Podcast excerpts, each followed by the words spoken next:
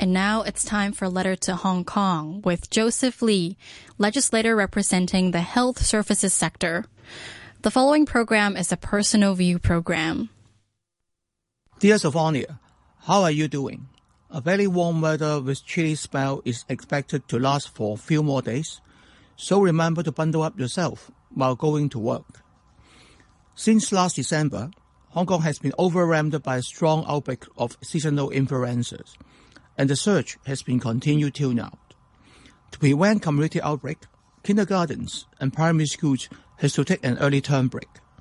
Bed occupancy of most public hospitals has been reaching their new heights to more than 120%. The waiting time of most accident and emergency departments has been stretched to a breaking point of up to more than eight hours. It is therefore not surprising to see that both patients and nurses are extremely disturbed and disappointed by the hospital authorities' reactive approach in managing this year's winter surge crisis. Some nurses shared their current work situation with me in the past few weeks, saying that they are not able to finish their daily work even if they skip their mealtime or going to toilet. Some of their wards were overloaded with 20 more patients than their original capacity of 44. Yet the manpower of nurses has never increased. They also asked that night shifts were even worse, with only two nurses taking care of over 50 patients. In addition, there were requests to settle piles of unnecessary non-clinical documentations, which has stretched them further to their limit. Obviously, the hospital authority has never learned from experience. Since flu outbreaks have already become a predictable episodic health crisis, the hospital authorities should be able to instigate proactive and precautionary strategies to stop such catastrophe from repeatedly challenging our public hospital systems. However, the hospital authority, once again, could only deal with the crisis in a passive and reactive manner, and in such a way to further expose the administration's ineffectiveness and inadequacy. Looking back, in the last summer, an endemic of flu outbreaks has also flooded the public health systems. At that time, the Association of Hong Kong Nursing Staff forwarded a series of recommendations to the government, requesting the government to earmark additional resources and contrive exceptional measures to support the already overloaded frontline nurses, so as to resolve the crisis and help to address staff's frustrations. These recommendations include flexible allocation of internal resources, speeding up the recruitment of part-time staff, streamlining of the special honorarium scheme, reducing unnecessary clinical documentations, suspension of all the hospital accreditation activities, expanding service capacities of general outpatient clinics, and triaging non-urgent patients to general practitioners in the community. Disappointingly, Apart from paying lip service, the hospital authorities has adopted none of these suggestions to alleviate the manpower pressure. This inertia has put the operations of public hospitals on the verge of collapse. In an attempt to help resolving such present situations in this winter surge crisis, the Association of Hong Kong Nursing Staff, once again, ran a full-page newspaper advertisement in late January making an appeal to the public to support the association campaigns on helpless yet caring. Besides, a letter was also sent to the chief executive, Mrs. Carrie Lam, appealing to her our frontline nurses were in distress and were very vulnerable with the ever increasing number of beds, but not staffing increase. The frontliners further point out that under such circumstances, both nurses and patients were being exploited from reasonable standard of care. They urged the government to allocate additional resources and implement exceptional strategies to tackle the flu crisis. Over the past few weeks, patients, the public, and the legislative members have shown their overwhelming support to the campaign. Prompted by the campaign, the chief executive unexpectedly announced a special measure of earmark a 500 million funding to the hospital authority for instituting distinctive strategies to address the pressing issues of nursing manpower shortage that is further exacerbated by the deluge of surge, and hopefully in such a way could also boost the morale of frontline nurses. The association is indeed pleased with the positive response from the chief executive. Nevertheless, it is hoped that such additional resources should be allotted properly in order to ease the healthy workload of frontline nurses.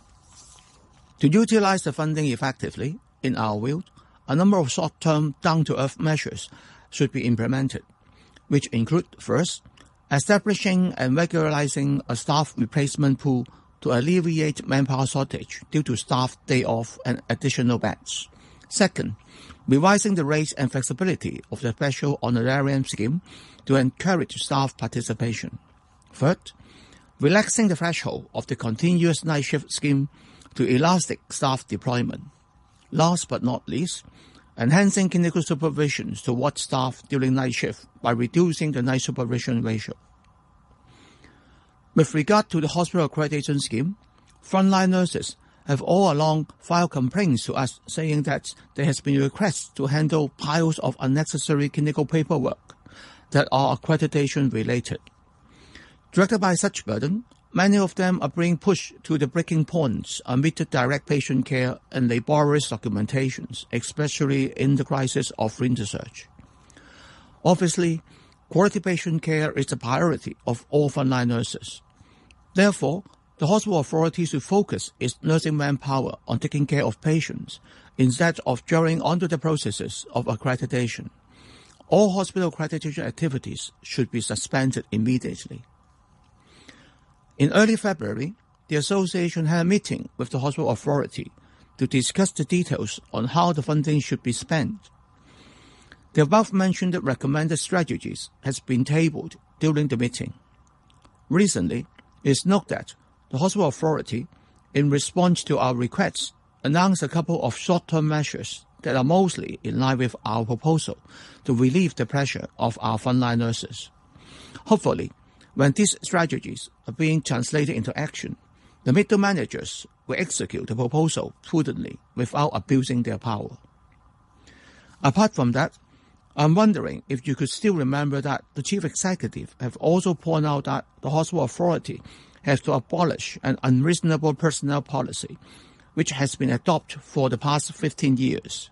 That is, all new recruits are banned from the adjustment of a pay point for the first two years of employment. It is indeed an unfair personnel practice which is not only inconsistent with the remuneration policy of the civil services, but has also resulted in the brain drain of junior nurses.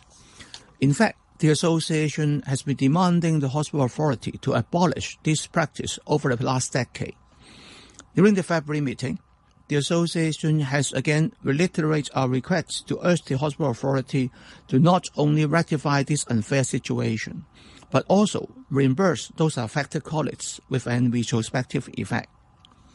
In this connection, the hospital authorities saw a positive response and has agreed to review the related policy work on the possible financial implications, and propose some specific arrangements accordingly. The association will continue our discussion with the hospital authority to follow up these issues and will take the lead to seek financial support from the government in the coming budget. In the long run, to help easing the food crisis, the hospital authorities has to concentrate its human resources in the provision and delivery of healthcare services, instead of overloading frontline staff with excessive documentation and endless procedural activities that are related to hospital accreditation exercise. The nurse to patient ratio should be ratified in accordance with the international standards of 1 to 6. Besides, establishing nurse-led clinics in the general outpatient clinics can increase its service capacity and, in turn, help triaging some of the non-emergency attendees of the accident and emergency departments. Looking forward, the government should not only review the ineffective organizational and bureaucratic structure of the hospital authority, but also have the determination to reposition the health policy of Hong Kong. That is, to shift from a treatment-focused model to a health center model and to balance the resources allocations between primary, secondary, and tertiary level care. To retain talents, remuneration package, working conditions, and training of nurses and other allied health professional staff should be constantly reviewed in order to ease the problems of manpower shortage. Have a great year of the dog ahead. Love, Uncle Joe. And that was Letter to Hong Kong with Joseph Lee, legislator representing the health services sector. And Letter to Hong Kong will be back next Sunday at 8:15 a.m.